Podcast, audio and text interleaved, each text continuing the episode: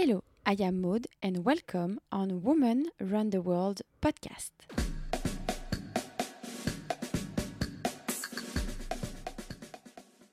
The show where you can listen to unique interviews of female runners that I met during my round trip world from 2015 to 2017. You will listen to interviews with no filter to understand why women are running, how it's different to run in Cambodia, Kenya or Brazil. Let's go and meet all these women who run the world.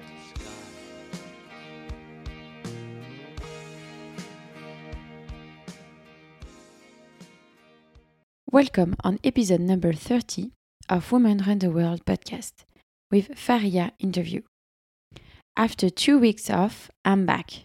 Faria, a shy runner, explained me how she became a runner. Even though she was older and she had a really busy life, she was still enjoying doing sports. Let's listen to Faria's story. Hello. Hi. Tell me who you are and what is your athletic history. Hi, my name is Faria Otman. I don't have much to tell, but I was very active in school. I was one of the school athletes. Participated in a lot of games, including running. But after I left school, I basically left the sport activities because I didn't have much time. Yeah. I studied in medical school.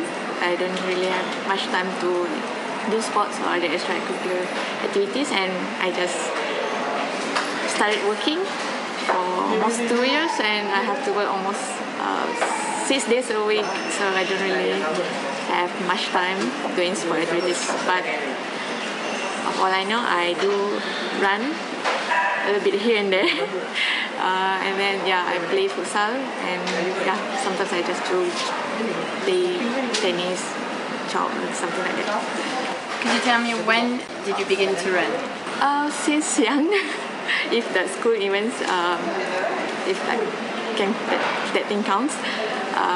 But after I started my job, I only joined the trail run, like officially. I only joined once, which was last month. I joined the trail run, and that's the first time I joined running officially.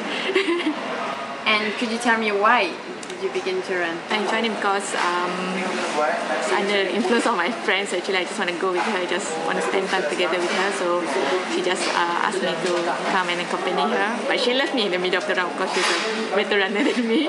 But it was my first, and I like it. Okay, and could you tell me how running changed your life? Running changed my life. Running, not just running, I mean physical activities, I know can improve my health condition. It gives a lot of benefit, especially in your health, your mental health. It improves your sleep. It gives you the endorphins you feel you need. Then it just improves your stamina and you feel better. You feel better. Not just running, every physical activities, you feel better after you're doing that. Yeah, and you feel, it gives you body shape that you want. Yeah, keep your figure up to you want. It's the answer of a doctor, right? Could you tell me if it's hard for the women to be in the running competition? No, I don't think it's hard. As long as you like it and you want to do it and you have the will to do it, you can do it. It's not hard. Could you tell me if you have children? I'm single. Do you want to be a mom? Not in this. I'm not sure yet. That's a hard question, actually. Not now, but in the future. If you will be a mom, how will you combine to run, to work, and to run? If you love doing things that you're passionate about, you can just do it. Just make time for it. If you love running, just run. Even if you carry your children or even if you carry someone with you, just run because you like doing it. Just do whatever you like. I kind of regret I left the running area. I left. Basically, I just don't do sport. I didn't do sports for quite some time because I said I don't have time. I just regret having that. Giving that excuses to myself and just stop doing what I really like to do. So for now, I don't think putting a limit to something is a good thing to do. Just if you like doing it, just do it. Don't put your daughter. Don't give any excuse to whatever you like to do. Just continue doing it. Could you tell me something that you want to share with other women? Just be safe. Yeah, because I used to be in India.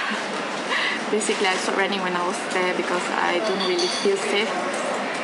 I run once or twice there and I don't really feel safe. So in the world of running, be comfortable. Run wherever you like, but just be safe. Continue doing whatever you like, but please be safe. Okay, thank you very much. Thank you. This is it for now. I hope you enjoyed this episode. Next episode, we will travel to China and discover how women are into running. If you like this episode, send me some comments and some stars, and let's give more visibility to women who run around the world. See you on my next episode. Bye!